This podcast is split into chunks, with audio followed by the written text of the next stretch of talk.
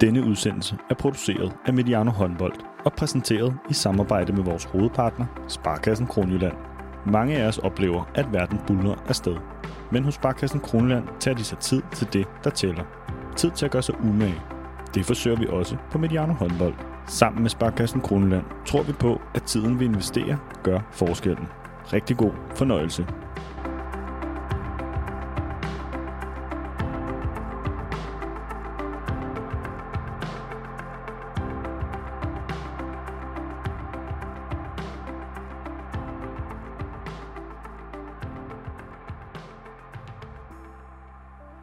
Danmark er i semifinalen ved VM mod Spanien endnu en gang.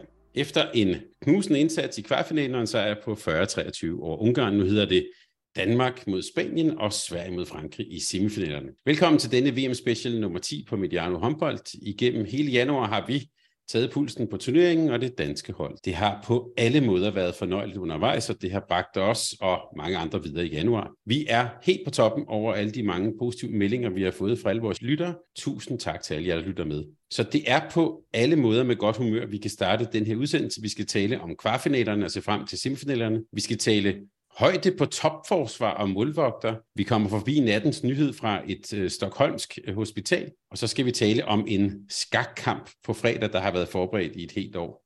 Og alt det, det gør vi sammen med vores to faste eksperter, Sonny Larsen og Jesper Fordin. God formiddag her øh, torsdag til jer to. God formiddag. God formiddag. Sonny, vi starter med dig. Hvad, hvad gjorde mest indtryk på dig fra, øh, fra kvartfinalerne? To ting den kæmpe knusende sejr, som danskerne fik øh, etableret nærmest inden for 20 minutter. Det var den ene ting. Og den anden ting, det var det drama, der udspillede sig hos øh, Norge, Spanien, hvor at øh, det, det nok engang blev Spanien, der trak det længste strå, men Norge var bare ikke øh, uden chancer. Det synes jeg var det store indtryk, jeg, jeg fik med her. Og sådan her dagen efter, øh, Jesper, hvad, hvad, hvad gjorde indtryk på dig fra kvartfinalen? Jamen, der skal vi også til dramaet i, uh, imellem Norge og Spanien, og uh, her er det lidt mere med de taktiske briller, det taktiske spil, uh, der var uh, mellem uh, Jordi Ribera og, uh, og Jonas Ville med, uh, med, med forskellige forsvarsformationer og, uh, og, og Spaniens uh, angrebsspil uh, 4-2 med to stregspillere, uh, taktiske beslutninger over for, for Norges uh,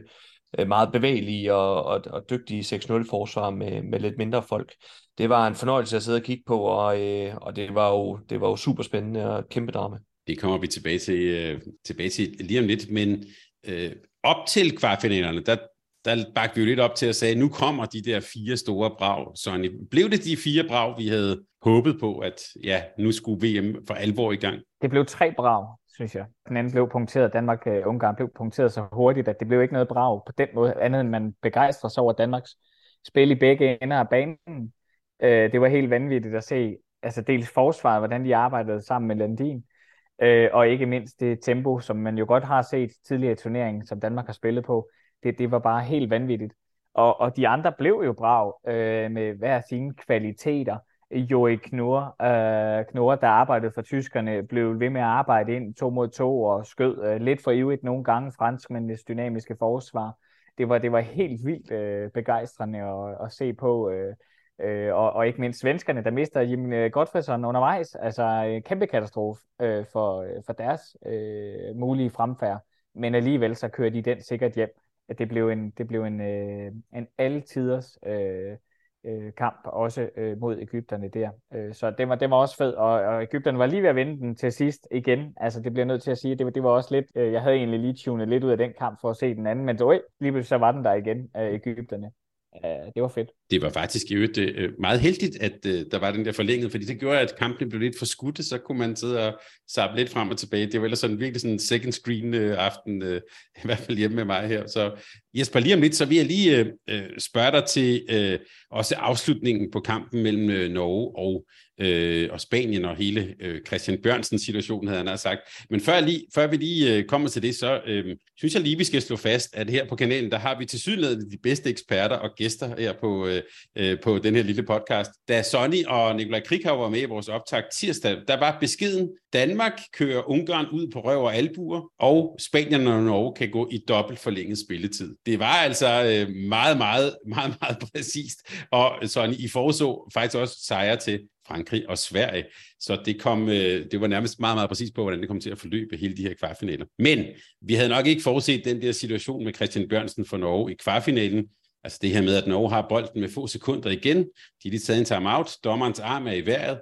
Og så ender nordmændene i sådan en 3 mod 2 situation. Christian O'Sullivan går ikke mod målet, men spiller bolden til Christian Bjørnsen, som så vender kroppen bort fra Spaniens mål og spiller bolden tilbage til Harald Reinkin. Og så blæser dommerne for passivt spil, og Daniel Dutjebaev udligner. Og vi kan også sige, at det er faktisk hans bror, Alex Dutjebaev, der tager bolden og vil i virkeligheden heller ikke lave igangsætningen korrekt. Jesper, hvordan oplevede du hele det der? Øh, altså, i øvrigt kom, så scorede Bjørnsen igen og brændte til sidst og sådan noget. Altså, hele den, ja, i virkeligheden, ja, først måske situationen i den ordinære kamp, og derefter det i, i forlænget. Jamen altså, øh, først da, øh, da Norge kommer på bolden med, med de her 19 sekunder igen, så tænker jeg, at nu var der jo rigtig fine muligheder. Altså Spanien er i undertal øh, på det tidspunkt, og det burde jo øh, være muligt at fordele boldene øh, frem af banen, og så komme til, til en fornuftig afslutning med, med, med relativt få sekunder tilbage på, på klokken, og med stor mulighed for at score. Der, der sad jeg og tænkte, at det kunne godt være det, men vi har jo set før, hvordan øh, sådan nogle afslutninger, de kan blive vanvittigt intense, de kan blive vanvittigt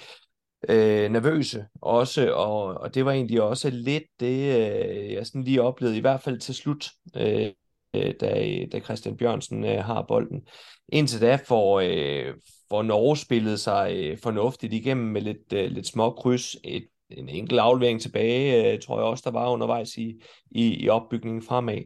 Men armen, den kommer jo så øh, tidligt op, synes jeg. Den kommer op øh, allerede, øh, da, da jeg tror, det er Magnus Guldrød, der spiller en, en, en kort aflevering øh, tilbage til Sander Sargussen, øh, som øh, ja, omkring midterlinjen, hvor de ellers har bevæget sig lidt fremad. Der kommer armen op, og det tænkte jeg egentlig, hold op, det var, det var egentlig tidligt. Øh, fordi det oplever vi jo egentlig ikke i, øh, i et almindeligt angreb. Det er jo kun fordi den slutfase her, at armen den kommer op efter ja, 10-11 sekunder. Og så kommer Christian Bjørnsen selvfølgelig til at dumme sig. Øh, man må ikke spille bolden tilbage, når, når armen den er oppe. Øh, ikke øh, så, øh, så tydeligt i hvert fald, øh, uden at være mod mål, som, øh, som Christian kommer til at gøre øh, i, i slutfasen der. Og helt korrekt synes jeg jo faktisk, at, øh, at bolden den bliver, bliver vendt modsat øh, i den situation. Jeg er så fuldstændig enig med dig i, at, at jeg oplever ikke, at igangsætningen for Spanien den bliver udført korrekt. Dertil så skulle bolden have været tilbage, til hvor Christian Bjørnsen han kaster den fra, i og med det er ham, der laver fejlen. Så, øh, og der, der er alligevel en, en, en 5 meter, øh, måske også 6 meter tilbage til det punkt,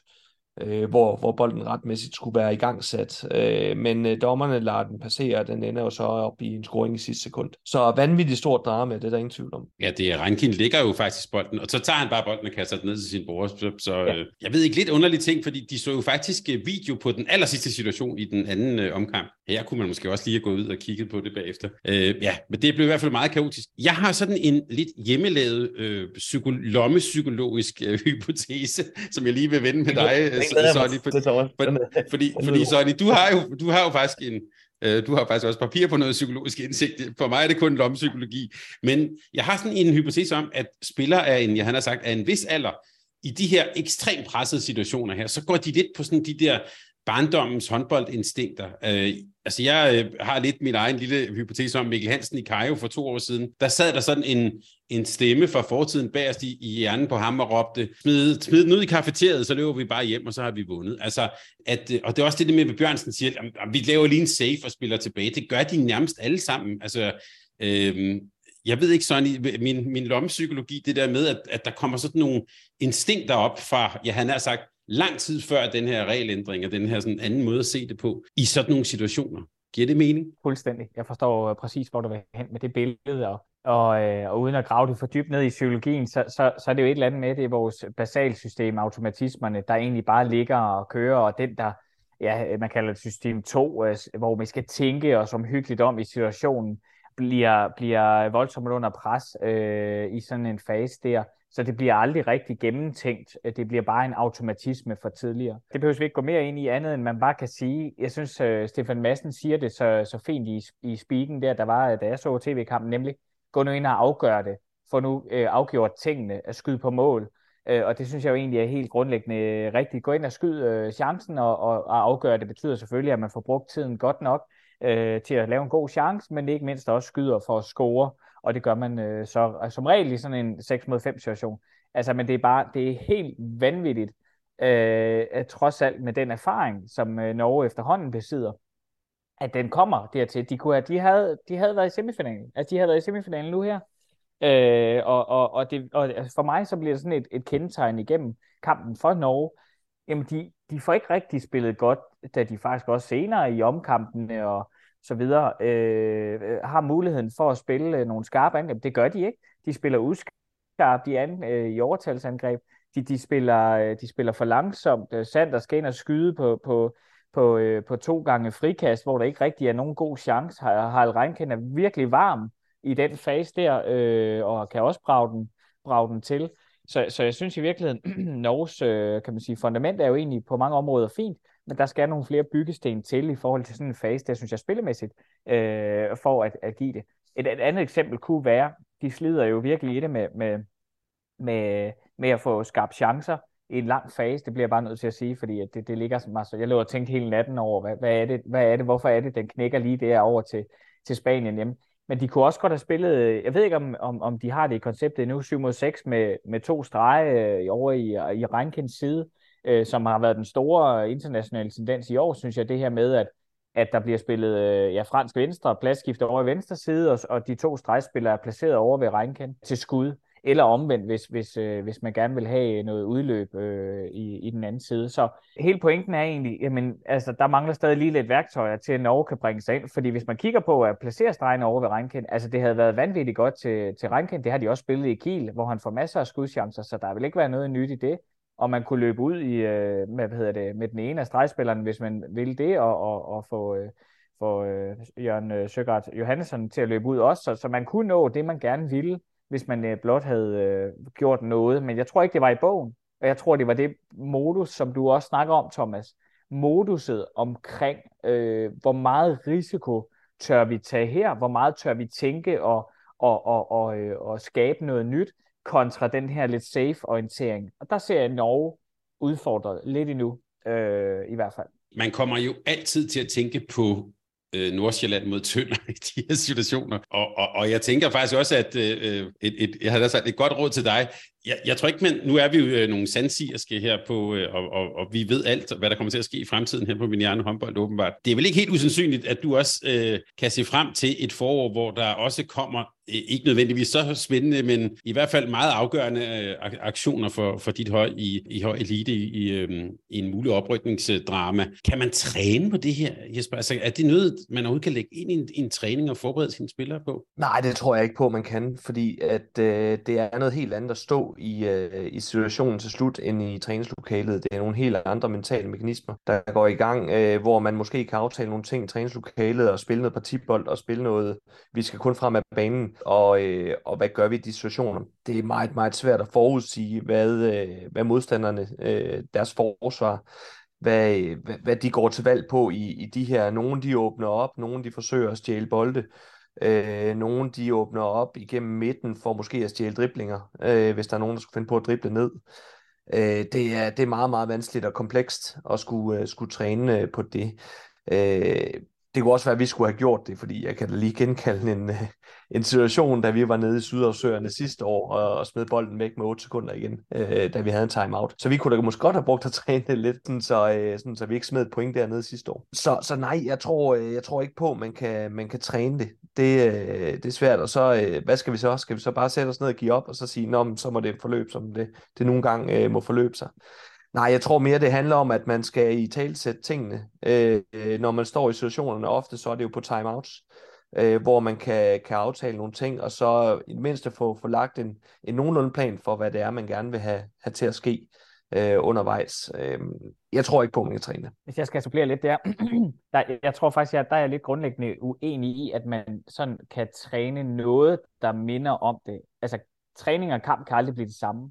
Men noget af det, forskningen peger på omkring øh, det her med at presse hovedet øh, mest muligt, der siger man, at det skal være utrolig specifikt til den givende situation. Altså det, at Bjørnsen han vender bolden med passivt spil, jamen det skal man øve sig på meget konkret. Og det, det ved forskningen, at det kan man faktisk godt, men det skal være så specifikt, øh, at, at, øh, at det skal man arbejde på at sætte ind i en kontekst. Man skal øve sig på det her med at spille nogle spil, øh, hvor at der kan være flere ting, der presser. Det kan være tiden, der løber ud, altså det her med at kunne tælle de 6 sekunder, der er tilbage, hvis det er det. Sådan, så man får øvelsen i at forholde sig til de 6 sekunder, samtidig med, at man arbejder med nogle tekniske og taktiske elementer. Øh, og måske også en aggressivitet altså øh, fra modstanderne, sådan så at der er flere elementer, der skal minde om det reelle spil. Øh, så i forhold til det med at, at, øh, at ramme den præcise situation, øh, så kan det være, det, der er håndbold alt for kompleks, det kan man ikke. Men man kan godt ramme lidt derhen af, så man i hvert fald har øvelsen i at, øh, at udfordre med det her kognitive lidt høje load. Øh, og hvis jeg lige må komme med en anekdote, inden at øh, jeg egentlig kommer til at sige, at jeg er enig med dig i, at man skal i talsætte det i timeout, så kommer jeg egentlig til at tænke på noget af det, som øh, øh, hvad hedder det, Elias øh, Elefsen og Schiebergötter, øh, sådan har været rigtig dygtig til. Øh, I forbindelse med øh, en, en god dialog med, med Margut, der har været i Lugi i håndbold. Han sagde sådan, at Elias, han, øh, han spiller som om han er 35 år. Øh, enormt svær øh, at dække op for. Han varierer og vælger rigtigt og dirigerer og dominerer. Han nævner mange ting. Han var bare pisse irriteret over Elias, øh, kunne man høre helt tydeligt. Hvorfor er han blevet sådan? Jamen det er faktisk øh, helt specifikt, øh, og ikke at jeg kan tage for det, men det er noget med, at han dels har spillet mange finaler, det er den ene ting, altså han har spillet mange afgørende øh, momenter, Øh, øvet sig på at være god, når det gælder, øh, og så har man, kan man sige, træningsmæssigt har vi været lidt heldige, dem af os, der har haft med ham at gøre, og, og det er ikke kun mig, det er en masse andre også, men været heldige og dygtige til at udfordre hans hoved med spil, øh, lege, og lege, det lyder måske lidt i gåshøjne, men du ved, spil, der udfordrer hovedet, hvor at der spiller omstillinger fra forsvar til angreb, eller om, øh, angreb til returløb selvfølgelig, og så videre, så videre, så videre. Så det har været, øh, kan man sige, et bevidst arbejde på at øh, udfordre øh, med højt kognitiv load, fordi det var han faktisk ret dygtig i, men hvorfor ikke blive endnu dygtigere? Så en lille historie på den, inden jeg siger, jeg er meget enig i det med timeout, så bliver man nødt til at få vendt de her ting, gå mod mål, gå mod mål og få afgjort det. Det, det tror jeg også på tror mere, det er den del, der er, der er vanskelig med, at det der med at gå mod mål, og du stadig skal have tiden til at gå en lille smule.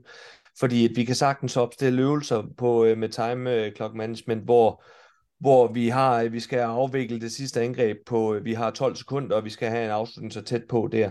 En anden ting er det her, den her case med, øh, hvor armen kommer op tidligt. Det er jo ikke bare afvikle 19 sekunder, og så har vi vundet. Det er det, er det her med at komme, komme frem af banen, og øh, vi kan selvfølgelig godt opstille øvelser, der, øh, der fordrer øh, sådan en situation der. Men jeg tror bare, det bliver så komplekst i slutfasen, og hvis vi sådan lige også, øh, nu nævnte du den selv, Thomas, med, øh, med Nordsjælland Tønder kampen, der kan jeg tydeligt huske i en Marco Fos timeout kort, kort før, hvor han jo siger til, til drengene, at det er ligesom, når vi har trænet partibold, og, og det, har, det har vi øvet os rigtig meget på, det her. Og så kommer Morten Trane jo så til at kaste bolden tilbage, også hvor, eller kaste bolden væk var det til slut, men også kaste bolden tilbage undervejs øh, sådan så, så armen den kom, øh, kom tidligt op, og så var det, så var det Christian øh, øh, øh der kastede den, øh, kastede den fremad der. Men det her med, at vi kan godt i tale sætte nogle ting øh, i en timeout, men, men hvordan vi lige får, får det afviklet, og der synes jeg jo egentlig, at reglen den er fin til slut, så vi ikke bare kan ligge og spille partibold, men vi skal frem over isen, og, øh, og der skal ske noget for at, for at få øh, afviklet det her angreb her. Øh, men det bliver bare meget, meget komplekst, og det bliver lidt øh, sådan øh, clutch øh, time til slut. Hvem er det, der er skarpt der, både mentalt i forhold til at afvikle angrebet, men også til at afgøre bolden, hvis man skulle skyde den, og det er jo, det er jo selvfølgelig øh, vildt interessant. Kunne måske også få jer til. Øh, lidt ros til Spanien. Altså, de, de, øh, de, de inviterer jo faktisk også til, at han skal sådan, øh, agere lidt passivt, og det virker også som om, at meget af det, af det norske hold også er sådan lidt Altså, det er lidt den der, ja, system 2 kaldte du det, øh, Søren, altså, at, at man går på, og nu skal vi passe på. Jeg lagde også mærke til, i det aller sidste angreb i, øh, ja, i, den forlæng, i den anden forlængede spilletid, der 15 sekunder før tid, er øh, Bartolt jo sådan set også fri på en chance, som han måske burde tage, men der er lidt det der med, at vi skal spille klokken ud, og så får de måske faktisk en, en lidt dårligere chance, så det, øh, altså jeg synes, det var et meget sådan interessant mentalt spil. Og nu skal Norge i øvrigt, øh, ja, de skal ikke hjem, de skal faktisk videre, for de skal faktisk spille om 5. til 8. pladsen, som jo er ret vigtig og afgørende i forhold til OL-kvalet, så øh, der er noget arbejde at gøre der for, øh, øh, for nordmændene. Jeg vil egentlig gerne lige vende lidt tilbage til det her med, øh, med Norges angrebsspil, som vi, øh, som vi lige var inde på før. Det vil jeg også gerne. synes øh, var, var vildt interessant at kigge på. Øh, dels øh, så talte vi om, hvordan Norge ikke øh, hvad, hvad kan man sige, var kreativ nok og fik løst det, og sådan du talte om noget 7 mod 6 øh, spil øh, på der. Jeg synes jo egentlig, at øh, vi også skal kigge på rose øh, Spaniens øh, forsvar, og hvordan de hele tiden sørger for at få stresset ved forskellige øh, øh, taktiske overvejelser defensivt, og så hvordan de vælger at gribe, øh, gribe duelspillerne an på.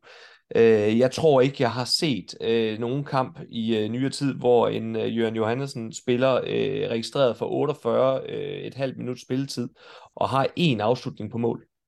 Øh, det, det, det er helt utroligt, hvordan de formår at få pakket ham ind, og han spiller jo noget nær den dårligste landskamp, jeg nogensinde har set ham spille. Og det er altså ikke udelukkende øh, Jørgens skyld. Det er øh, helt klart den måde, som Spanien de vælger at gribe ham an på. I duellerne er god til at lave det, som kan sådan lidt dissuasion, øh, hvor man får ham til at tro, at han skal det ene, og så, øh, og så skal han lige pludselig det andet, fordi forsvaret hele tiden øh, justerer i forhold til højden øh, på duellerne. Og han ender i en masse frikast. Han ender også i et par tekniske fejl, der, der er lidt grimme undervejs og han, øh, han spiller en forfærdelig kamp. Jeg synes jo egentlig, det er lidt det samme med, øh, med Sander Sargussen øh, som altså øh, over øh, 50 minutters effektiv spilletid har 3 på 10. Øh, og øh, og det, øh, og der, der er nogle straffe, straffekast med ind over det også. Han, han, jeg tror kun, han scorer et mål i åbent spil. Det, det, det kan da ikke få til at hænge sammen. Øh, det er, det, det, det, det er helt vanvittigt. Han har så 10 assist, men har også, øh, har også øh, lidt, øh, en masse frikast-situationer. Og bare den måde, hvor, hvor de er vanvittigt dygtige til at, øh, til at bakke op, fordi det er ikke sådan, at der ikke vinder sine dueller. Han vinder mange dueller i, i kampen, øh, særligt på, på højre to øh, området og så står de bare lynskarpe i opbakningen, øh, så han ikke får frit skud. Den næste er klar på stregspiller, sådan, så han ikke kan lave indspillet. Og der savnede jeg måske, at Norge var dygtigere til øh, at, øh, at spille bolden videre efter de hårde dueller. Deres, øh, deres videre spil, synes jeg ikke var, var specielt godt der. Og stor ros for, øh, for Spaniens forsvar der. Ej, jeg er fuldstændig enig, og det, det var også det, jeg lige sådan synes, vi skulle snakke om. Ikke? For det er med fedt også se, hvordan de arbejder omkring øh, stregspillet. Fordi de åbner jo en gang imellem øh, til både den ene og den anden stregspiller. Men lige så snart indspillet kommer op rundt om at vinde bolden, eller den helt frie, hvor de stiller sig tilpas, kan man sige, øh, uden at lave straffe, og så kommer Pels de Vargas, og så har han øh, redninger på mellemdistance ude under baks. Mm. Okay, øh, så vinder Spanien kampen på de præmisser, som de godt kunne tænke sig. Det var bare, det var, det var spot on, øh, øh, hvad hedder det, til Spaniens øh, fordel. Fantastisk øh, at se øh, og, øh, og hvad hedder det, hvordan de afvikler den kamp. Jeg er meget enig i det, og der, der kunne godt ligge nogle flere værktøjer. Jeg tror ikke, vi har set det nye, nye øh, som Norge kommer med. Det bliver, det bliver spændende at se, hvad de ligger på øh, øh fremadrettet, om det er så 7 mod 6 eller andre spil, andre spiltyper. Jeg håbede og troede jo, ikke fordi jeg holder med Norge, men jeg håbede og troede på, at de fik øh, med deres to venstre hænder fik øget muligheder. Jeg synes også, øh, hvis vi lige tager den anden ende lige øh, hurtigt for at have den med, så øh, synes jeg jo, det var øh, et, øh, et fedt træk øh, med, øh, med øh, Spaniens 4-2-spil.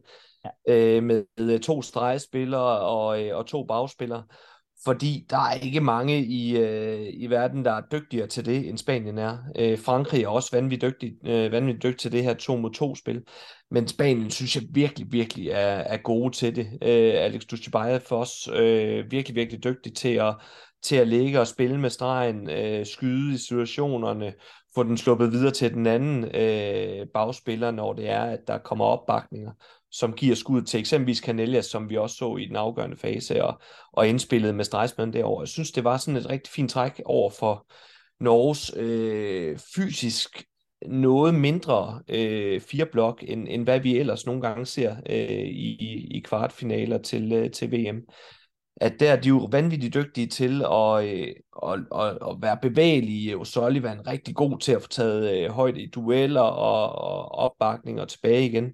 Men der, hvor, hvor de måske også får det lidt svært, det med, med nogle store, dygtige stregspillere. Og så kunne jeg godt lide, at Jonas Ville prøvede at, at lige tage en mandsopdækning på, for at se, hvordan går det så. Og så har de bare en vanvittig fed 2 mod 2 aftale med sådan en, en dobbelt russer med, øh, med en stregspiller, der løber under og bliver fuldstændig blank. Og så må, de, så må de gå væk fra det igen. Og men det var en lille smule hurtigt, synes jeg, øh, at Jonas Ville valgte at, at gå væk fra det igen. Så, øh, så, så synes jeg bare, at der var øh, på det taktiske et, et, et vanvittigt højt niveau øh, for Spanien i, i begge ender af banen. Det, øh, det, var, det var fedt at kigge på. Vi skal Øh, I kan godt høre, at vi taler os hen imod Danmark mod Spanien. Ikke? I kan godt mærke øh, den gode El Professor, øh, Jordi Ribera her, og lige at hive sådan 4-2 spil op af posen. Det synes jeg, øh, det fortæller utrolig meget om ham. Men inden vi kommer til øh, semifinalen, så skal vi jo også tale lidt om Danmarks kvartfinale med Ungarn. Sætte en lille smule ord på det. Før vi kommer til det, så øh, skal vi lige have et ord fra vores partner, Sparkassen Kronjylland, som jo har øh, været med os, og som øh, vi bringer alle de her udsendelser fra. Dem skal vi lige høre fra her.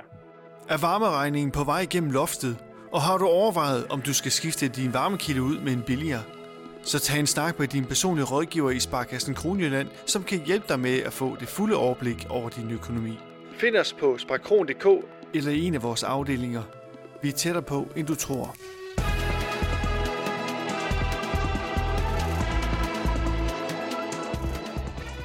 Den store Tele2 Arena i Stockholm så godt ud på, øh, på tv, men den intense stemning og opbakning fra Malmø, den er jo nu erstattet af åbenbart 25 meter fra tilskueren til banen på et fodboldstadion, hvor billetterne til finalen i øvrigt koster 2.000 svenske kroner. Øh, der kommer nok ikke mange danskere til Stockholm, øh, i øvrigt af finalen også udsolgt, hvis Danmark skulle komme så langt. Men den her Tele2 Arena var jo sådan set øh, meget god øh, for Danmark. Sonny, hvad, hvad blev det for en, en, en kvartfinale for Danmark? Ah, det blev en øh, verdensklasse performance på øh, defensiven, på mål, kontraspil, på, øh, på hurtigt angrebsspil. Det var, det var verdensklasse at se på. Jesper, inden kampen havde vi jo bagt op til at tale om midterforsvaret og Ben Spanhidi, og det gik vel ikke. Det havde de vel egentlig meget godt styr på, eller hvad? Hvad, hvad lykkedes for det danske forsvar? Ja, altså der var lige lidt startvanskeligheder omkring indspillene, øh, som, øh, som, som det danske højre forsvarsside, synes jeg, højre to øh, Kirkeløkke og, og Savstrup øh, på, på højre tre skulle, skulle vende sig til, og, øh, og der var lidt, øh, lidt indspil i det område til at starte med, men ellers så, øh, så synes jeg jo lynhurtigt, man får justeret til, og får også afværet øh, nogle, nogle indspil, og, øh, og jeg tror egentlig, øh, matchuppet var, var rigtig godt for, øh, for, for Danmark, at det ikke var de her øh, vanvittige hurtige duelspillere, vi skulle øh, stå over for, som også kan, kan skyde med på, at øh, Marcel har, øh, stadigvæk har øh, noget speed, men det er på en lidt anden måde. Det er med afløb i stedet for de, de hårde dueller.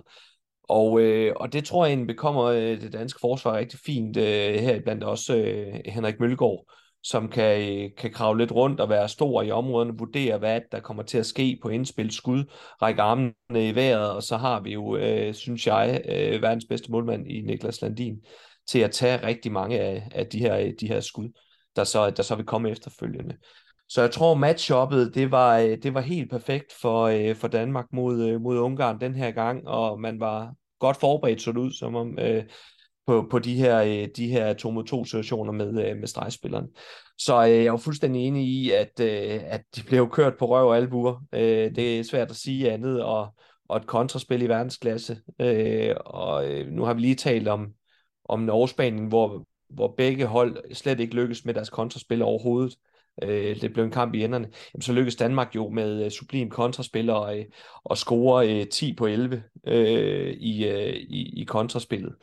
Øh, så det er jo, det er jo, altså, det er jo super, øh, super effektivitet øh, på, på den del af spillet. Så det, øh, det håber jeg jo på, at vi, vi får taget med videre. Øh, men altså, det er jo, det er, jo, det er jo igen, vi har jo talt om det mange gange, altså det er jo Mathias Gissel, det er, mm. det er Simon Pytlik, har vi også talt rigtig meget om her, og vi talte om det inden øh, VM skulle starte, at vi glædede os til at skulle se en kæde, der hed Simon Pytlik, Mikkel Hansen og Mathias Gissel, og jeg skal love for, at vi har fået set den, øh, og øh, både meget og også øh, med, med enormt øh, stor kvalitet. Jeg havde lidt på fornemmelsen, at Simon Pytlik, han ville blive god til, til den her slutrunde her, men altså, det er jo over min øh, vildeste forstand, det han har gang i nu her. Øh, han spiller Saf Sus med godt. Han spiller vanvittigt godt. Øh, og, og der var flere gange, hvor, hvor den ungarske forspiller øh, Sipos derinde simpelthen bare står og kaster armene op i vejret. Altså, hvad, hvad fanden skal vi gøre? Altså, de bliver spillet fuldstændig sønder sammen. Så et angrebsspil øh, var på enormt højt niveau. Øhm, og så øh, til med også et forsvar, som, som begyndte at finde, øh, finde formen det, øh, så er vi godt nok svære at slå. Jeg synes lidt i forlængelse af det, som du siger, hvis jeg må sige en enkelt ting. Jeg synes også, set fra, fra min stol, øh, at der kunne Ungarn, jeg ved godt, det er nemmere herudefra, men Ungarn kunne godt have forsøgt sig med, hvad ved jeg, en mandsopdækning, øh, eller gjort noget andet, øh, sådan så de defensivt, de har jo tidligere haft en fin 5-1, som har udfordret danskerne, husker jeg da tilbage på med, med skræk og redsel, øh, at, øh, at de har faktisk nogle andre værktøjer. Det brugte de slet ikke øh, ret meget øh, tid på, øh, for det virker som om, de bare valgte at stille sig, og så blive kørt over øh, øh, forsvarsmæssigt. Så det var en enkelt detalje, men, men, men øh, ros til det danske hold selvfølgelig, det, det vil jeg sige. Det er så langt fra, hvad han står for, øh, og at, at der ikke bliver taget noget initiativ, der ikke bliver, bliver for, altså, øh, forsøgt noget andet offensivt, og, øh, og igen, øh, jeg sad undervejs og tænkte, hvornår, undskyld udtryk, hvornår helvede kommer der en højre fløjafslutning?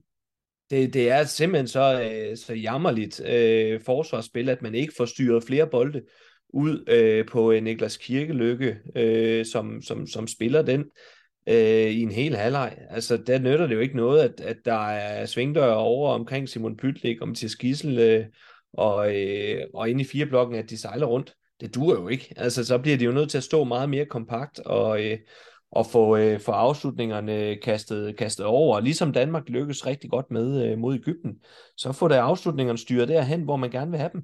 Øh, og jeg kunne da godt forestille mig, at man vil teste Kirkelykke af og se, om han kunne score fra, fra, øh, fra højre sving, i stedet for at, øh, at Mathias Gissel og Simon Pytlik, de øh, laver øh, ja, sammenlagt øh, helt øh, fantastisk øh, 17 på 20 Øh, altså det er en scoringsprocent på 85, uden at skyde straffekast.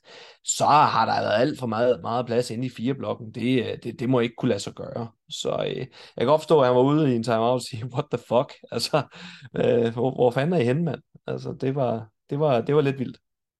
Du har en god pointe. Mathias Gissel er jo på vej til at blive VM-topscorer uden at skyde straffe. Han ser ud som om, han, han har det rigtig, rigtig godt. Og, men det gik jo faktisk lidt, som, som, øh, som vi havde, om man så vil sige, frygtet lidt i vores optag, nemlig med, at, at, øh, at, at det er blevet presset ud. Men altså, der er vel den pointe, at Gissel, han spiller jo ikke bolden ude i højre fløj, så det, så det gør måske ikke så meget. Altså, det, det, bliver, det bliver jo egentlig ja, noget, øh, noget andet spil. Jeg vil lige her øh, til Danmark og, og kvartfinalen bare lige sådan bede om jeres sådan vurdering omkring sådan helt generelt det danske spil. Jeg hæftede mig meget ved den øh, samtale, vi, vi havde med Henrik Kronborg inden VM, hvor han jo fortalte om det her med, at de hele tiden prøvede sådan at udfordre spillerne, at finde, finde på nye ting, og at de ikke, som Kronborg sagde, ikke øh, altid kørte den samme gamle, trætte rundgang.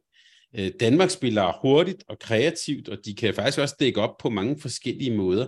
Nikolaj Jacobsen har også talt om hurtig og moderne håndbold. Er Danmark simpelthen hvis vi nu skal bare rose, rose dem, er, er de det de mest sådan, seværdige hold ved det her VM? Det synes jeg egentlig, de er sendt øh, langt i turneringen, fordi de har spillet øh, øh, noget så effektivt.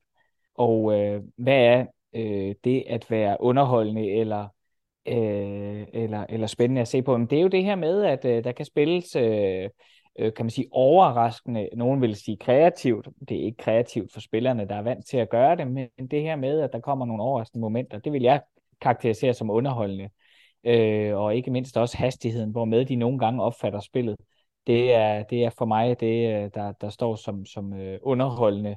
Øh, og hvis man skulle komme med et godt eksempel, jamen, så er det jo nogle af de her spil, øh, for eksempel øh, en eller anden form for, for øh, fransk bevægelse, barsebevægelse, øh, med en lille Helsingør retur, og så ender den på venstre venstre øh, bakker, der kan løbe igennem eller spille ud mod øh, fløjen. Altså sådan nogle små, øh, små elementer, øh, som gør, at de spiller hurtigt. Det er bare for at nævne et, et godt eksempel. Fordi jeg vil heller ikke øh, gå ind og sige, at det er enormt kreativt. Jeg vil mere sådan kalde det sådan impulsivt, intuitivt, øh, og så deraf opleves det kreativt.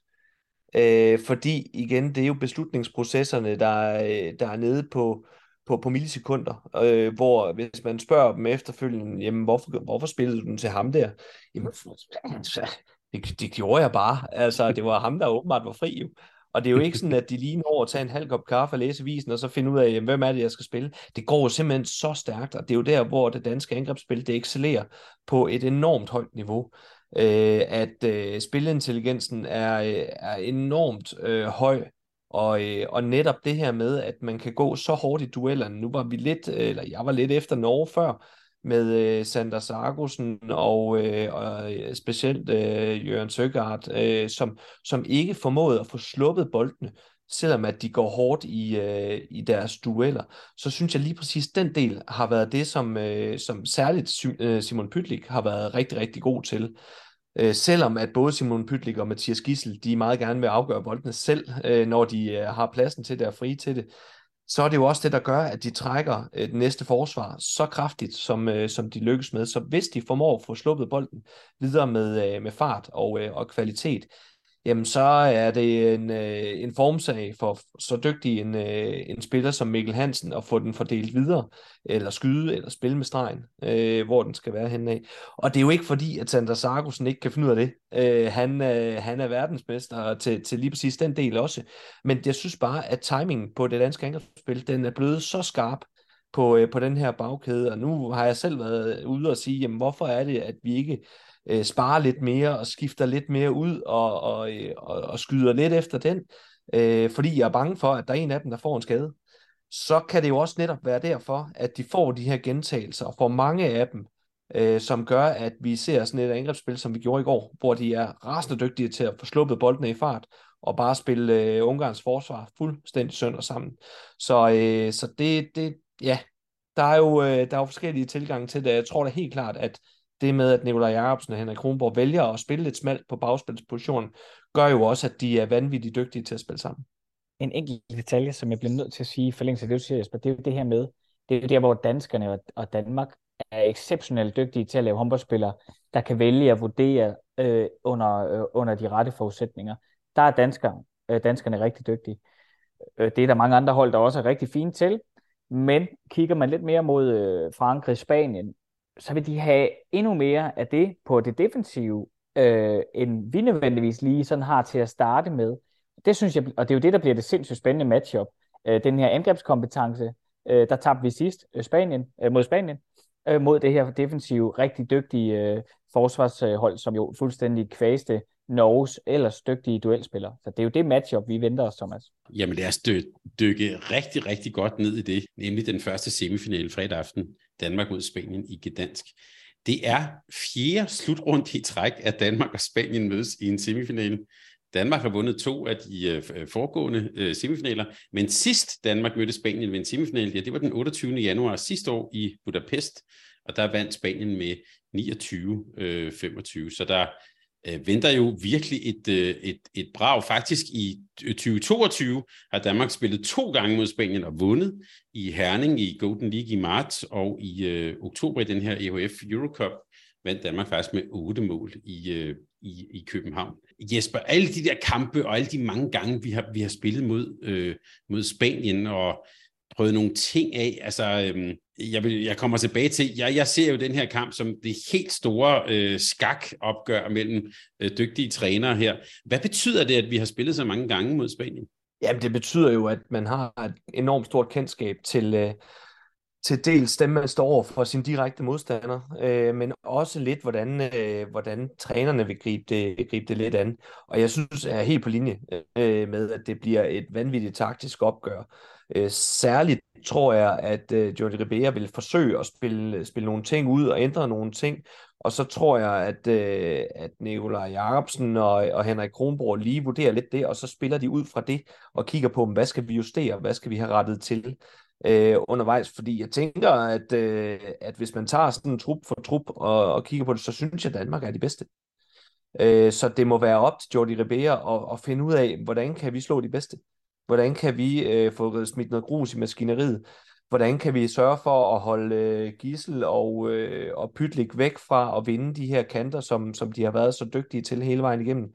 Sådan så det ender i de her frikastsituationer, øh, som, øh, som det, det var øh, tilfældet med Norge. Få bremset spillet, få stoppet spillet øh, hele tiden. Det øh, er meget spændt på at se, hvordan, øh, hvordan det kommer til at, til at spænde sig an. Og så er spændt på at se, hvordan Danmark de gerne vil løse øh, Spaniens 5-1-forsvar. Øh, for det tror jeg er klart noget, vi kommer til at se. Måske også se fra starten af, øh, om, øh, om, det, om der allerede fra, fra første fløj bliver, bliver spillet et, øh, et lille taktisk spil ud. Så jeg har en lille opgave til dig her øh, om et øjeblik. Øhm, men før det kan vi bare lige sige, at Spanien har jo et meget rutineret hold også. Den højeste gennemsnitsalder af de fire tilbageværende hold, og jo den højeste gennemsnitsvægt, hvis vi lige skal kigge på det. Øhm, men så er der jo øh, de spanske ingeniører og ham her, øh, Jordi Ribera. Det, det, det skal vi ind på nu. Jeg vil gerne starte med en lille historie fra EM-finalen sidste år i Budapest. Siden den er det jo blevet sådan en slags øh, konventionel visdom, at Spanien vandt, fordi det gik højt på gissel, tog farten ud af ham og tvang ham ind i midten. Og da jeg i den her samtale med Henrik Kronborg kom lidt ind på det, og måske også begyndte at genfortælle lidt den her historie, så blev han øh, faktisk sådan synligt, jeg vil ikke sige, jeg er måske tæt på at være synligt irriteret. Øh, altså, mod det, jeg, jeg tænker dels, det ærger ham stadigvæk med den kamp, men også fordi, at det er jo nogle af de der reduktioner, som nogle gange sker, altså at vi koger en hel kamp ned til sådan et par enkelte ting, som vi kan få, få, få fat på. Øh, jeg har også bemærket her under slutrunden, Morten Ankerdal på TV2-studie, han var allerede på den, Bent Nygaard har også nævnt, ligesom, det er historien om, hvad der skete i den kamp. Kan du genkende det der med, at det bliver sådan lidt, lidt, lidt reduktivt, eller er der faktisk sandhed i den historie, Sonny?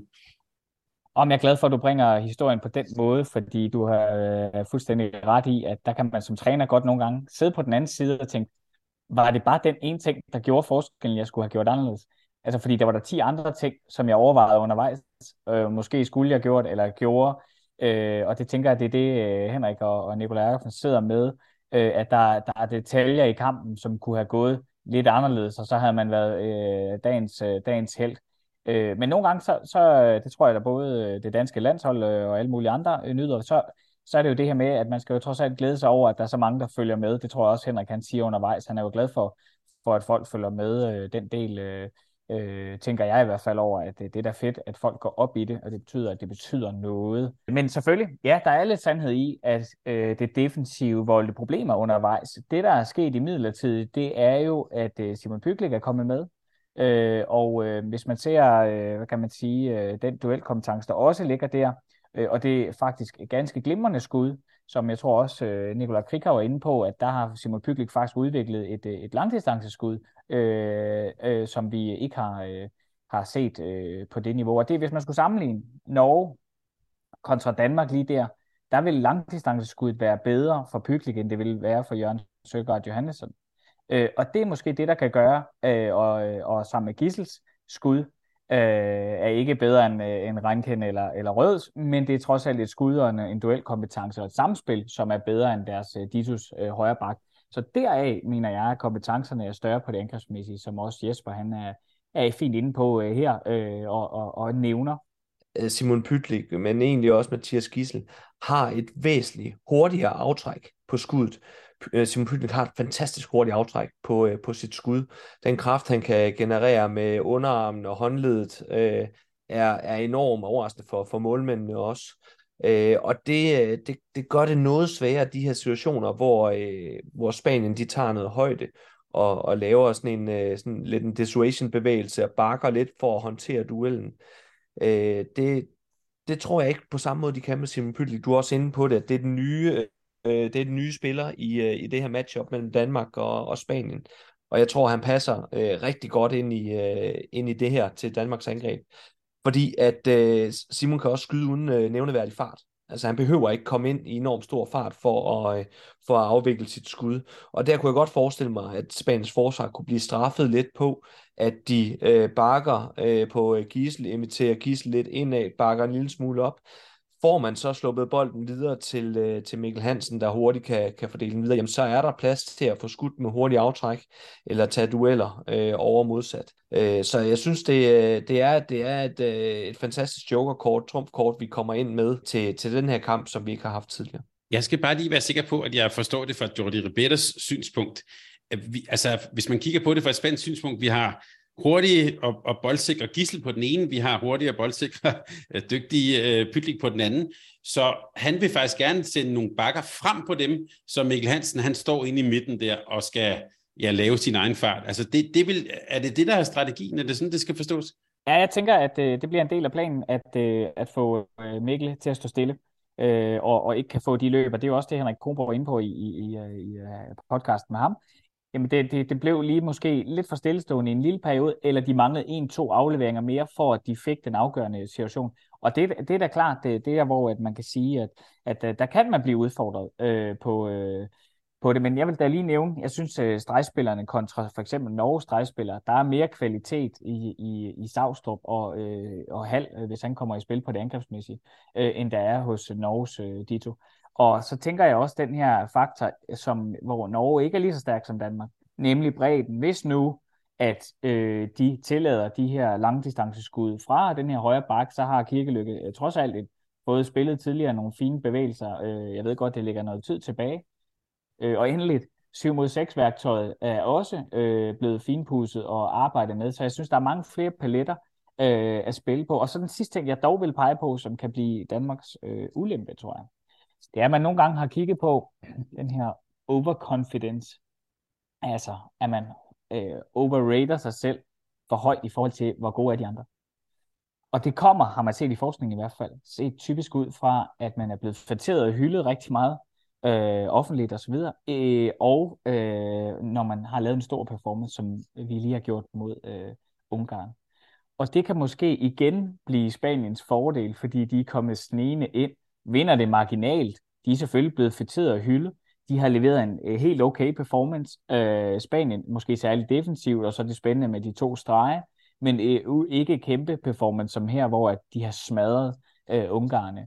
Og det kan måske blive, øh, blive øh, hvad hedder det, øh, Danmarks ulempe, at man tror, Gissel tror, og øh, Pyglik tror, nej, nu tager vi også lige Spanien sådan der, og så, øh, så bliver viderespillet ikke lige så godt, og så kommer vi under pres, når vi kommer lidt bagud, og så ruller det mentale spil. Det synes jeg bare er et meget spændende øh, element øh, at overveje. I får holde fast den der, for jeg tror også, øh, jeg tror meget på det her med de offensive backs, øh, som skal tage farten ud af de her, øh, de her hurtige øh, duelspillere. Øh, men der ligger jo også nogle muligheder i at spille det her franske kryds, øh, og når Gissel så angriber ind af, de bakker på ham ind til ham ind af, jamen så er det lige pludselig Simon Pytlik, der står derinde i stedet for Mikkel Hansen. Og, øh, og han kommer altså ned i situationer med fart, hvis han kommer på den franske bevægelse. Og, øh, og både har, øh, har, har skud og dueller derfra. Øhm, hvor Mikkel Hansen, der går tingene en lille smule langsommere og skal vurdere situationerne øh, lidt anderledes. Øh, så der, der har vi også en, øh, en, en lille ting i spillet, hvis det er, at de begynder at, at ligge og, og flexe meget op på, på toerne, og, og også hvis det er, at de vil begynde at lege med lidt blitz, kunne jeg forestille mig, hvis Gisel han angreb øh, hårdt indvendigt, som de jo kommer til at acceptere i et eller andet omfang, at så den fjerne tor, altså i, i det her tilfælde øh, højre to, han ligger lidt op i banen og vil lave spilstop på vores playmaker, øh, inden han når at, øh, at gøre noget med bolden så ligger der også nogle fine muligheder i at spille nogle vip øh, ned bag ved øh, toren, som, øh, som både Gissel og, og, og Pytlik øh, kan gøre i, i, i mørke i Tele2 Arena. Hvis man slukker alt lyset, så kan de stadigvæk ramme hinanden der, for så godt kender de hinanden. Og det og Pytlik springer vanvittigt godt, så, så der er nogle muligheder der for at, for at få straffet God pointe med lyset. Der var faktisk lidt mørkt i Tele2 Arena, men nu skal du heldigvis spille, spille, spille ikke dansk her. En, en lille fodnote, altså Mikkel Hansen med 250 landskampe, det synes jeg, han slap, øh, slap ganske, godt, øh, ganske godt fra. Men det der, skal vi sige, skakspillet her, I, I, I tegner det jo også godt op, det danske angreb mod det, mod det, det, det, det spanske forsvar. I juni, der deltog vi øh, alle i, i, i den her optagelse på DHF's toptrænersymposium i Vejle. Vi har nævnt det nogle gange undervejs her på kanalen, fordi der havde øh, Jordi Ribera nemlig et både teoretisk og praktisk indlæg om det spanske 5-1-forsvar. Jeg var jo ikke en del af IHF Mastercoach så videre, som I har, er og har været, så jeg sad bare og tog det hele ind. For mig var det ligesom at se kraftværk optræde, sådan som han stod der. Men om aftenen, der kom Nikolaj Jacobsen. De to trænere mødtes. Øh, jeg havde en talk med Jacobsen om aftenen, og der spurgte jeg ham selvfølgelig om Spanien og den der semifinal for et år siden. Og det var mens Jordi Ribera hørte på og blev simultan oversat af Jørgen Gluber i sig selv en fantastisk situation. Nikolaj Jacobsen var respektfuld, men han sagde også, jeg har nærmest ikke tænkt på andet. Så jeg tror ikke, han, vi kan sige, at han møder i den grad forberedt op. Og så nævnte han faktisk det her 7 mod 6 angreb med to stregspillere i en side, som noget, der kunne være en løsning. Jeg bemærkede, i de kampe, de, de har spillet i 2022 mod Spanien, der har de ikke spillet den mod Spanien endnu. Så vi kan vel måske også arbejde lidt med, Sonny, at der det var en meget lang intro, men altså en skakkamp, noget i posen, værktøjskassen og så videre. Altså det bliver virkelig træk mod træk, eller hvad her fredag aften? Ja, den enige, og det er det, der bliver så fantastisk at se. Øh, og værd at bemærke, at Henrik Kronborg jo har arbejdet lidt med den hjemme i skærden, så han har afprøvet lidt øh, i værktøjskassen der. Det er, det tror jeg er, er ret fint øh, øh på den øh, vis. Øh, og, øh, og det bliver spændende at se, om det bliver 7 mod 6, der bliver nøglen øh, til sådan i de der perioder, der bliver lidt svært øh, øh, for, for Danmark. Øh, ja, de er mod de høje baks. Øh, kommer der så en 5-1 også i en, øh, den næste fase? Hvad gør man der? Øh, trækker man bredt? Har man tidligere lavet noget kort bakovergang fra venstre af og, og spillet, øh, spillet Gisle ind i banen. Øh, øh, til en, ja, i det her tilfælde mod Spanien bliver det jo en 2 mod 2 duel, fordi bunden den løfter med op på højde, og det er det, der er øh, hele skakspillet her, og det, det bliver sjovt at se. Øh, øh, det kunne jo også godt være, at man lavede øh, den gode gamle Nordsjælland-bevægelse, hvor at, øh, lad os sige, det er Mads Menser, der løber ned for, for historiens skyld øh, på, øh, på en kort bakovergang i venstre side, for, eller undskyld, en lang bakovergang, for så at løbe ud igen i højre side, for at give noget fart over i, i, i, i, i den duel derovre. Og det er jeg spændt på at se, øh, hvordan de løser. Jeg tror ikke lige, det er det første, de vælger, men, men det, der, det der er virkelig et skakspil af dimensioner, øh, det må jeg sige. Jeg synes jo også, det var, øh, det var et smart træk af DHF at invitere Jordi Ribera til toptrænersymposium, så han, øh, så han kunne dele ud af, af al sin viden og erfaring øh, på deres rigtig, rigtig dygtige 5 forsvar. Og der kan jeg huske, at, at Jordi Ribera talte meget omkring det her triangle defense, at de hele tiden forsøger at få skabt de her trekanter, hvor øh, nu nævner øh, du sådan det her med, at bunden jo løfter op øh, i de her øh, situationer, hvis etteren, den fremskudte forsvarsspiller, han bliver, han bliver spillet ud på en, øh, på, på en bak, eksempelvis ved en bakovergang, øh, så vil han følge, følge med ud der, men så inde i midten, så vil bunden løfte op, og så forsøger de at lave sådan en trekant inde i midten, hvor de øh, gerne vil gøre, gøre indspilsmulighederne snævre med mange folk, og se om de kan få bolderobringer øh, hvor, øh, og tillade øh, skud uden fart. Øh, at man tror, man skal til at ind og duellere, så at man måske lige bliver plads til skuddet. Gode parader, målmand klar til at nappe øh, bolden, og så kan de løbe, øh, løbe kontra derfra. Og der var nogle vildt spændende betragtninger der øh, til det der toptræner symposium. Så udover at vi jo fik øh, helt unik indsigt i, hvordan de tænker øh, defensiv i Spanien, så, øh, så tænker jeg da også, at Nicolai Jacobsen måske godt lige kunne have set DVD'en fra, øh, fra toptrænersymposiet, øh, fordi der var rigtig mange gode guldkorn øh, der. Så kan det være, at, øh, at der er gået lidt tabt i øh, sprogbarrieren på, øh, på selve forståelsen af, af alle tingene. Øh, Jordi Ribera taler ikke vanvittigt godt engelsk, men, øh, men jeg synes alligevel, at man fik rigtig, rigtig mange gode ting øh, med derfra. Så, øh, så, så det, var, det var godt trækket DHF, både i forhold til at uddanne øh, de danske toptrænere, øh, men også for at få et indblik i, hvordan det er, vi skal slå Spanien i en øh, VM-semifinale i Gdansk. Det var nemlig fantastisk at se de der uh, trekanter. Jeg kom helt til at tænke på sådan noget Michael Jordan, Chicago Bulls, som også arbejdede med trekanter. Det var godt nok uh, angrebsmæssigt. Ja.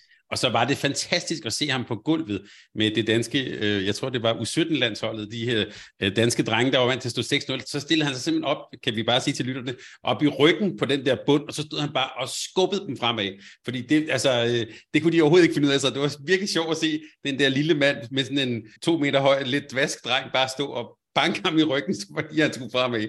Det var, øh, det var det hele værd, vil jeg sige. Altså, jeg er, no, jeg er noget større end Jordan. Jeg, øh, jeg skulle ikke nyde noget af at stå derinde, det er helt sikkert. Altså, og spillerne de var også meget forvirret over den her, den her lille mand, der står og råber af mig og skubber mig i ryggen, øh, mens vi spiller håndbold inde midt i feltet. Det var, det, det var lidt af en oplevelse også. Øh, det, var, det var vanvittigt interessant. You will have to go forward, forward, forward. Det var sådan. Nå, sorry, undskyld. og hvad at bemærke, så er det jo filosofien, der støder sammen her. Det er jo øh, Spaniens bolderobringer og vinde bolden. Det er det, deres primære formål er. Hvorimod danskerne, i hvert fald sådan tidligere, eller sådan, hvis man skal generalisere, har vil forhindre øh, eller stoppe de andre. Og det er jo to clash, øh, hvis man kan forestille sig det, øh, synes jeg kulturelt. Meget spændende er sådan helt fundamentalt anderledes at tænke forsvar på, hvor øh, de her øh, øh, store drenge, øh, der stod inde i midterforsvaret her, var jo slet ikke komfortable i at skulle komme frem og tage den højde, som, som Jordi gerne ville have for at få det her triangle defense. Så, så vi skulle lige bruge nogle gentagelser på at, at få situationen, fordi det var helt fundamentalt anderledes end, end den måde, vi, vi, vi dækker op på i, i Norden, øh, vil, jeg, vil jeg kalde det. Ja, de synes det helt klart, det var meget utrygt.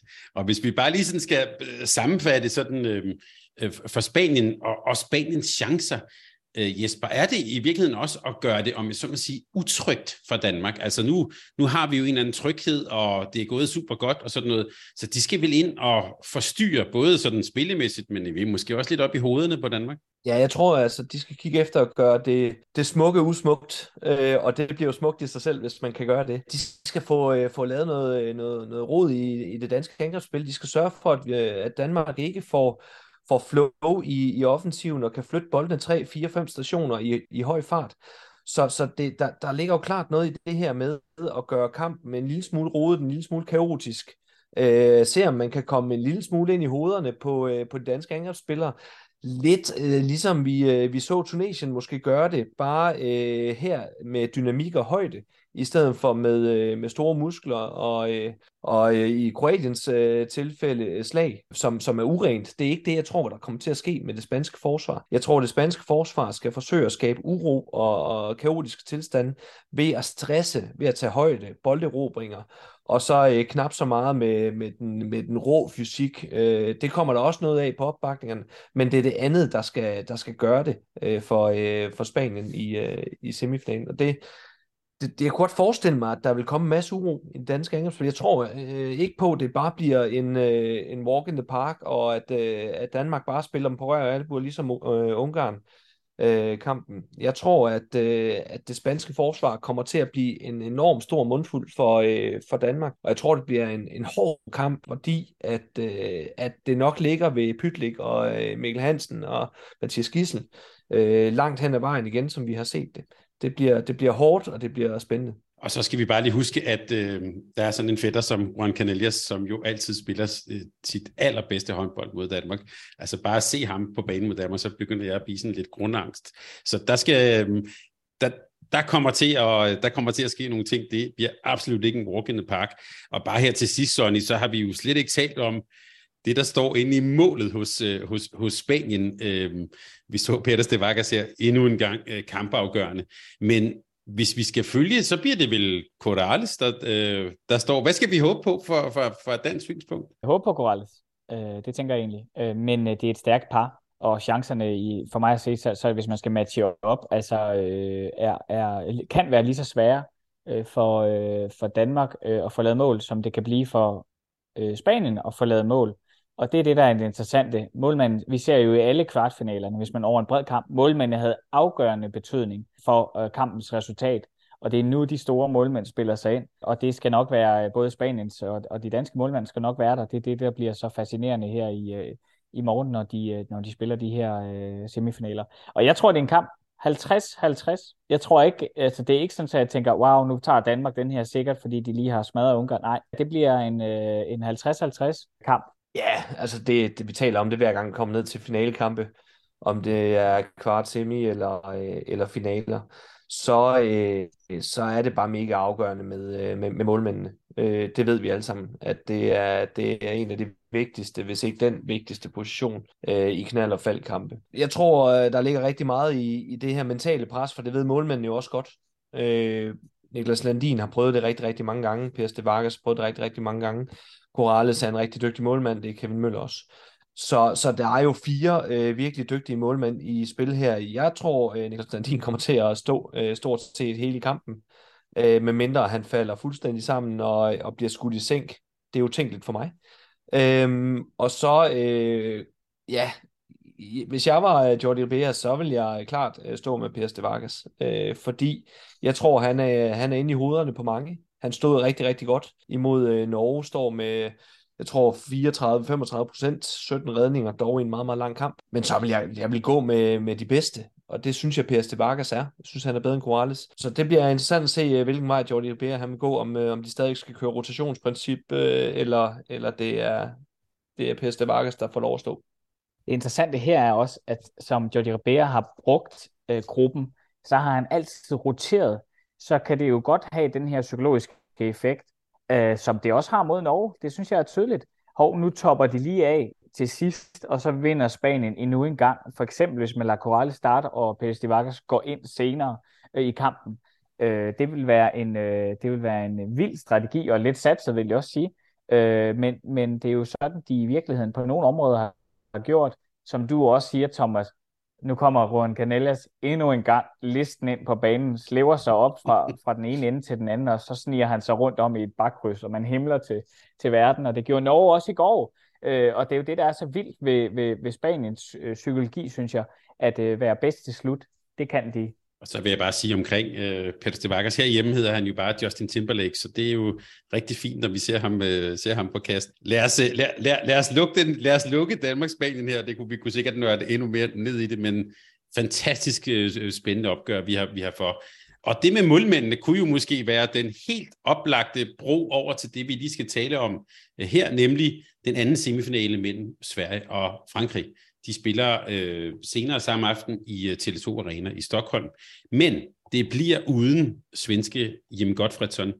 Det var i en brækket finger, og i nat kom han så hjem på hotellet med øh, hånden i gips. Lad os starte der, øh, øh Jesper, også måske lige, øh, vi, vi kan næsten også gå lidt tilbage til vores optag til hele slutrunden. Sverige uden Jim Gottfredsson. Skal vi bare kode det ned til at sige, nu er Frankrig favoritter til at gå i finalen? Nej, det, det, det synes jeg ikke, vi skal, fordi Sverige er stadig på hjemmebane, og Sverige har mange dygtige spillere. Men når det er sagt, så er der jo ikke nogen værre mand at miste. Øh, så kunne vi snakke øh, Palika også, som, som jo har, har stået helt fantastisk. Øh, men men øh, det er jo det er jo styrmanden, det er jo chefen, det er jo, det er jo ham, alle kigger på undervejs i kampen, og særligt i slutfasen. Hvem skal nu øh, tage den her øh, takstok i den afgørende timeout og fortælle, hvad stregspilleren skal gøre, og så laver man det skide sidste mål, der skal til. Øh, jeg synes, det er enormt ærgerligt. Jeg synes, det er, det, er, det er synd, øh, at det er en, øh, en knækket finger, der, øh, der, skal, der skal gøre, at, at, at Jim ikke kan være, være med mere. Fordi at øh, alle, der elsker håndbold, jamen, elsker jo også at se øh, Jim øh, på banen øh, og, øh, og lede sit mandskab. Så, øh, så jeg, jeg var noget øh, nedtrykt over øh, beskeden, jeg læste øh, her til morgen, øh, og vidste godt øh, der i går aftes, at, at han skulle ind og, og have den tjekket. Øhm, så det er, det er et kæmpe, kæmpe tab for, øh, for Sverige, men jeg ser dem bestemt ikke uden chancer. Øh, der er mange andre dygtige spillere, men de skal godt nok til at ryste posen en lille smule og, øh, og få, øh, få bragt øh, nogle, nogle andre profiler i spil. Øh, her øh, synes jeg, det bliver interessant at se, hvordan øh, Felix Klare han vil tage imod øh, den del, som jeg jo sådan, øh, tænker skal til at være, være den her angrebsstyrmand øh, nu i stedet for. Og det er jo ikke fordi, det er et problem, at det er Felix Klar, som er vant til det, har spillet Champions League, men det er fordi, det er chefen over dem alle. Og apropos det med spilintelligens, eller det der med at være bedst til slut, øh, som jeg hører historien om hjemme, så er det ikke fordi, at han nødvendigvis var det, dengang han var ung og lille, men det er jo noget, han igennem Flensborg og så videre, i alt hans tid har øvet sig på at være bedst til slut.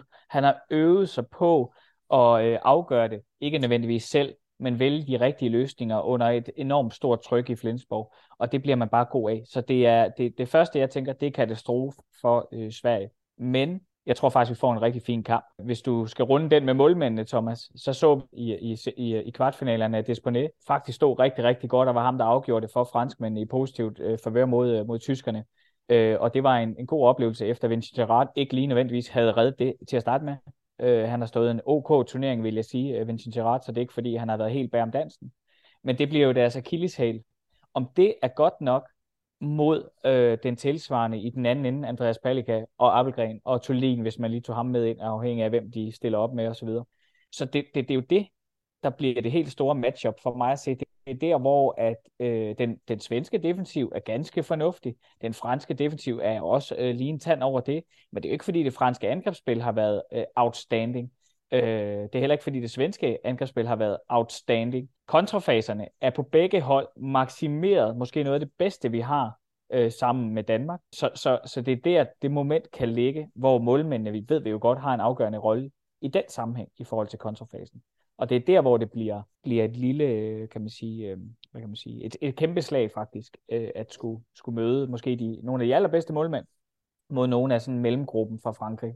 Men det her, vi talte jo øh, øh, inden øh, i hele vores optakt, øh, at franskmændene så gode ud og var meget dygtige, og så kom vi tilbage til det, vi ofte kommer tilbage til her, nemlig øh, Vincent Gerard, og så så vi så, som, som Søren er inde på, Desponé i går med en stor indsats, men hvis vi ser det fra svenskernes synspunkt, øh, og med Jim Godfredsson ude, øh, Jesper, så, så er det vel Andreas Palika og de redninger, og det er Sonny inde på, altså det forløbet, de der kontra, det er vel der, de øh, har måske den eneste, når man så må sige, edge på, øh, på Frankrig. Ja, og jeg synes jo egentlig, at øh, med, øh, med Jim er det jo stadigvæk holdet, synes jeg, vi, vi kigger på, og ikke, øh, ikke individualisterne. Så, så det skal det jo stadigvæk være, holdet, der bærer det igennem med, med en lynende skarp kontrafase, dygtig målmand, som vi er inde på. Verdensklasse fløjspillere øh, også. Øh, ser om man kan komme, komme lidt ud over, øh, over kanterne. Så, så det er jo det, det, det er jo holdet, øh, der kommer til at møde, synes jeg jo nogle gange godt, man kan sige, øh, individualisterne fra, fra, fra Frankrig. Og, og de er jo vanvittigt dygtige til det her øh, en mod en spil, øh, to mod to spil med stregspillerne, og så og, og for mig at se, så synes jeg jo, øh, synes jeg jo nogle gange, det bliver lidt hakkende at kigge på, og lidt, øh, lidt langsomt. Det er vanvittigt effektivt. Øh, men ellers så, øh, så synes jeg jo, det måske mangler lidt flere bolde i fart, og, og det, det, det er flotte, flotte håndboldspil med, med mange, mange afleveringer, som vi jo praktiserer i Norden. Øh, så bliver det jo mere sådan noget øh, fysisk og, og to mod to inspireret spil. Så det bliver jo interessant at, at, at kigge lidt på, hvordan, øh, hvordan Sveriges øh, forsvar kommer til at skulle håndtere, øh, håndtere det spil, øh, som, øh, som Frankrig kan praktisere. En, en Fabregas inde på, øh, på, på stregen bliver, bliver meget svær at, at håndtere. Remeli, der har lavet millioner sidst, øh, her til, til VM. Også, øh, også svær at håndtere på, på det. Så det, altså, det, det, bliver, det bliver lidt, øh, ikke modsætninger, der skal mødes, men, øh, men i hvert fald to vidt forskellige tilgange at gribe øh, spillet an på. Og, øh, og jeg tror, at Sveriges chance ligger i, øh, i defensiven og i kontraspillet. Og så, øh, se om man kan komme lidt ud over fløjene, øh, både til en Ekberg, og måske øh, er det nok Pellas, der skal spille her, hvis de også følger, følger deres. Og han har spillet rigtig godt. Så, øh, så det, bliver, det bliver spændende at følge. Og en enkelt detalje i forhold til det med det, det defensive øh, mod franskmændenes lidt mere individuelle. Der, der øh, som vi også lavede lidt i optakten senest, det der med, at, at når Frankrig virkelig på spidsen kommer under pres, og øh, Andreas Palka står fantastisk. Hvem er så chefen her? Vi har jo set Cantamie være lidt kaotisk, når han kommer under pres. Vi har jo set de kan Mem være lidt kaotisk, når han også kommer under pres. De er alle sammen blevet et år ældre, så de er ikke, fordi de er dårlige. De er ret skarpe. Øh, og så har det egentlig været Remeli, synes jeg, der har fungeret øh, måske bedst som playmaker i min optik, og det er en del af sidst. Vi så blandt andet mod tyskerne, han kan spille med, med Fabregas, han kan lave centerkryds øh, højre, bare lige for at nævne noget øh, rundt til de kan med og lave et tungt nedhold øh, så de kan Mem kan løbe lige igennem. Øh, det var mod tyskerne, som også har en god defensiv. Og det, øh, og det er egentlig for mig at se, øh, det, det er den svære prøve er, når Remeli er øh, inde øh, sammen med, med, øh, med Dika Mem her, fra svenskernes øh, side af i hvert fald. Jesper, du skal lige have lov til at ikke forsvare dig, men lige sætte lidt ord på Kansa Mahé. Jeg, øh, jeg kunne forstå, at du og Nikolaj Krig har jo ikke er helt enige om ham. Han var noget mere begejstret i hvert fald for hans, øh, for hans spil, eller sådan som han har spillet her i den, i den seneste sæson. Ser du også en, skal vi så sige, forbedret Kansa Mahé på det franske hold? Jamen, først og fremmest så elsker jeg jo at være uenig med Krigau. Det, øh, det, har vi, det har vi mange gode, hyggelige stunder med at få, øh, få diskuteret noget håndbold, og særligt når vi ikke er helt enige. Og lige, øh, lige, lige til den, så er, det, så er det et eller andet sted glad for, at Norge de røg ud, og, og Sverige er stadig med så, øh, så kunne han lige få, øh, få den. Øh, det kan jeg huske, han gik med, han gik med Norge, så, så selvom han kan kalde en dobbelt forlænget spilletid, så kan han ikke kalde de hold, der går i semifinalen. Så det, det, er, meget, det er da meget godt. Øh, men nej, jeg synes, jeg synes stadigvæk, det, det er lidt det samme øh, med, øh, altså, med, med det franske spil. Øh, det kan nogle gange godt blive, øh, blive lidt hakkende, det kan godt blive lidt meget individuelt øh, præget, og det, det synes jeg stadig, det bliver med Kenta her. Altså, du, du aner ikke, hvad du får. Uh, du, han kan lave nogle, øh, nogle vilde ting. Jeg oplever ikke, at, uh, at der er det her flow, når det er, at han, han spiller. Uh, og uh, det, det må være svært at spille sammen med ham. Jeg, jeg medgiver, at han, uh, at han er blevet bedre til flowspillet uh, her de sidste, de sidste to-tre uh, sæsoner. Uh, men, men det er stadigvæk ikke en, en dygtig flowspiller, synes jeg ikke. Og der, der synes jeg jo egentlig, det ser bedre ud, når de spiller med Remdi øh, inden som, øh, som, som playmaker. Og, og øh, han trækker også øh, altså, han trækker også flere minutter øh, i, øh, i kamp mod Tyskland øh, og, og spiller godt Remdi. Så det, øh, ja, det, øh, jeg er ikke helt enig i, at, at, at, at han har, sådan har ændret, og Frankrig har ændret måden, de spiller på det bliver, det bliver stadig det samme, som vi plejer at tale om. Øh, lidt over i individualisterne mod, mod holdet. Det, det føler jeg mig overbevist om. jeg synes også, man ser mod Tyskland, at øh, tyskerne har jo fint øh, moment i kampen langt hen ad vejen ved at spille selv rimelig effektivt mod franskmændene.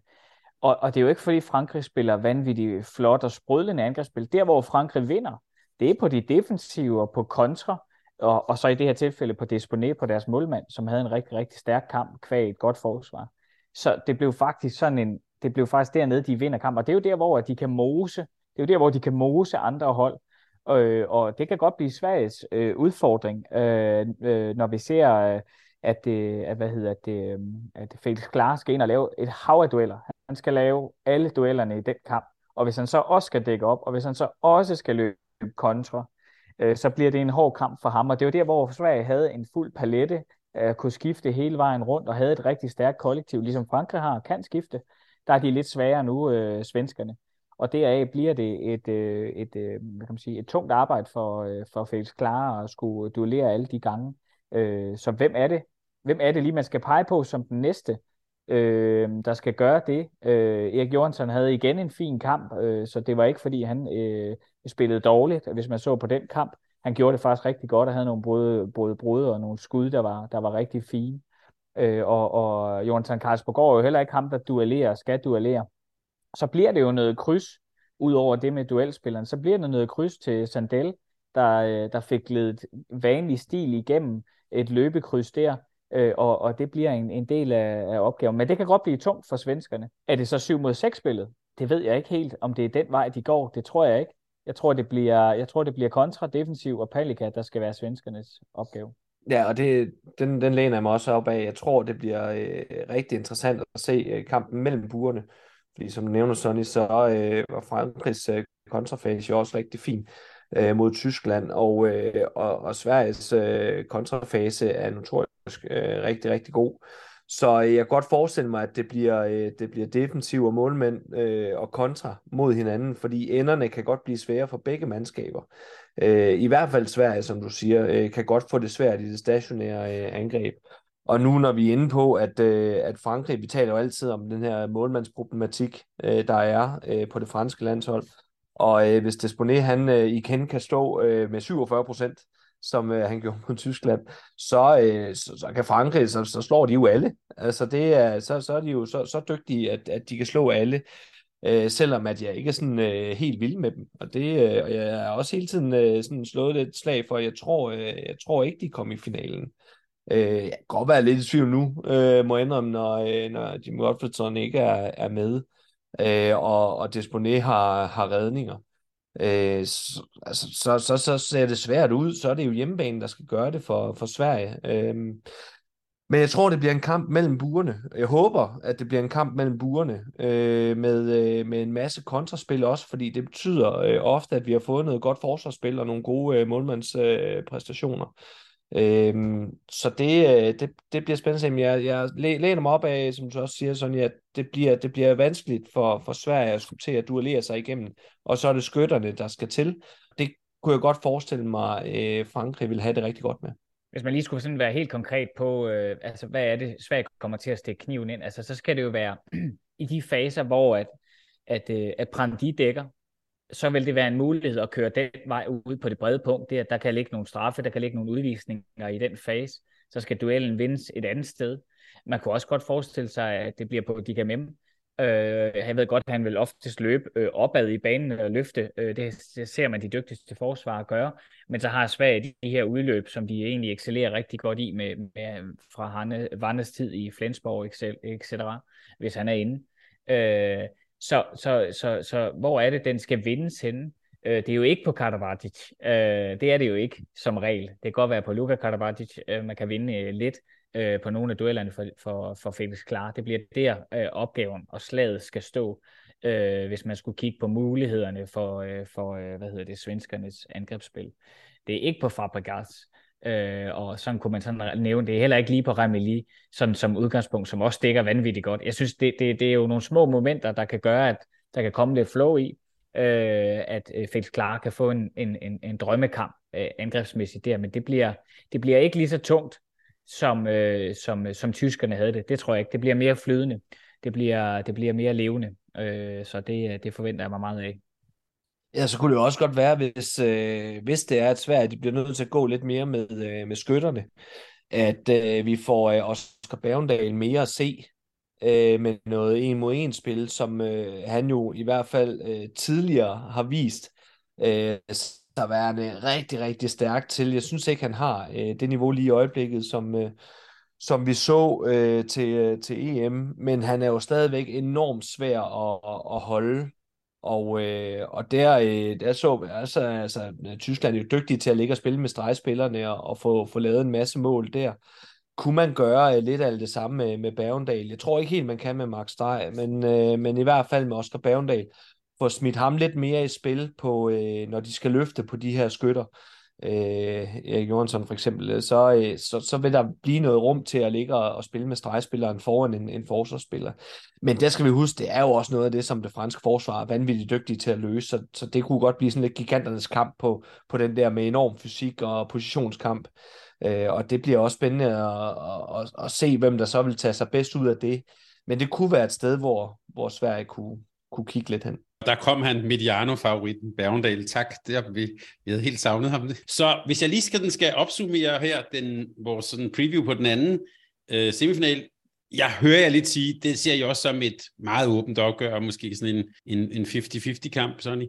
Ja, det synes jeg er stadig er et godt bud, og det kommer helt an på, hvordan de her øh, berømte og berygtede målmænd kommer afsted over, over dagen, og, og dertil hørende forsvar.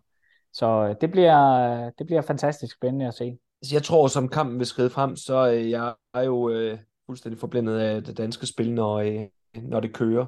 Og jeg kan godt forestille mig, at der kommer ud undervejs. Men jeg tænker også, at Danmark er så dygtig, at, øh, at, at de i sidste ende vil lade trække fra, selvom at det er øh, Spanien, som er rigtig dygtig til at spille sådan nogle kampe her. Så det, øh, det, det tænker jeg, at vi får, øh, vi får der. Og så er jeg jo ikke meget for at sige det, men, øh, men, men jeg tænker, at Frankrig er, er en my for stærke øh, i forhold til, til, til Sverige. Øh, meget synd, Jim Godfredson ikke er med, fordi det havde klart gjort det til en 50-50 kamp i min verden.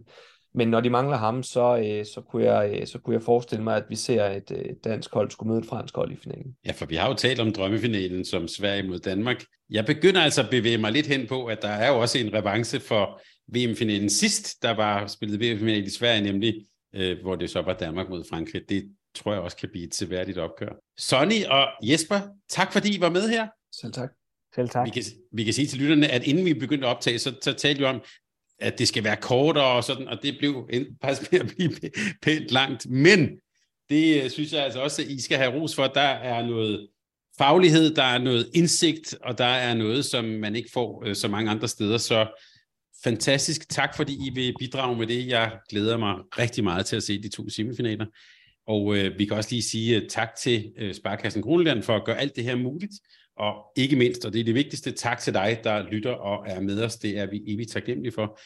Vi optager nok noget i løbet af weekenden. Nu får vi lige se, hvordan det går med, øh, med fredag, men øh, må ikke måske der lige frem er noget også at øh, både se frem til og juble lidt over. Det håber vi bestemt. Vi øh, ønsker jer alle sammen en rigtig god semifinale. Tak fordi du lytter med. Tak fordi du lyttede til en podcast fra Mediano Håndbold. Hvis du kunne lide udsendelsen, så husk at abonnere på Mediano Håndbold, der hvor du hører din podcast. Så får du den seneste udsendelse serveret direkte til dig. Du må gerne fortælle dine venner om os, og husk at følge os på Facebook, Twitter og Instagram. Mediano Håndbold kan lade sig gøre på grund af Sparkassen Kronjylland. De er med Mediano Håndbold og det kvindelige danske landshold. Tak fordi du lyttede med.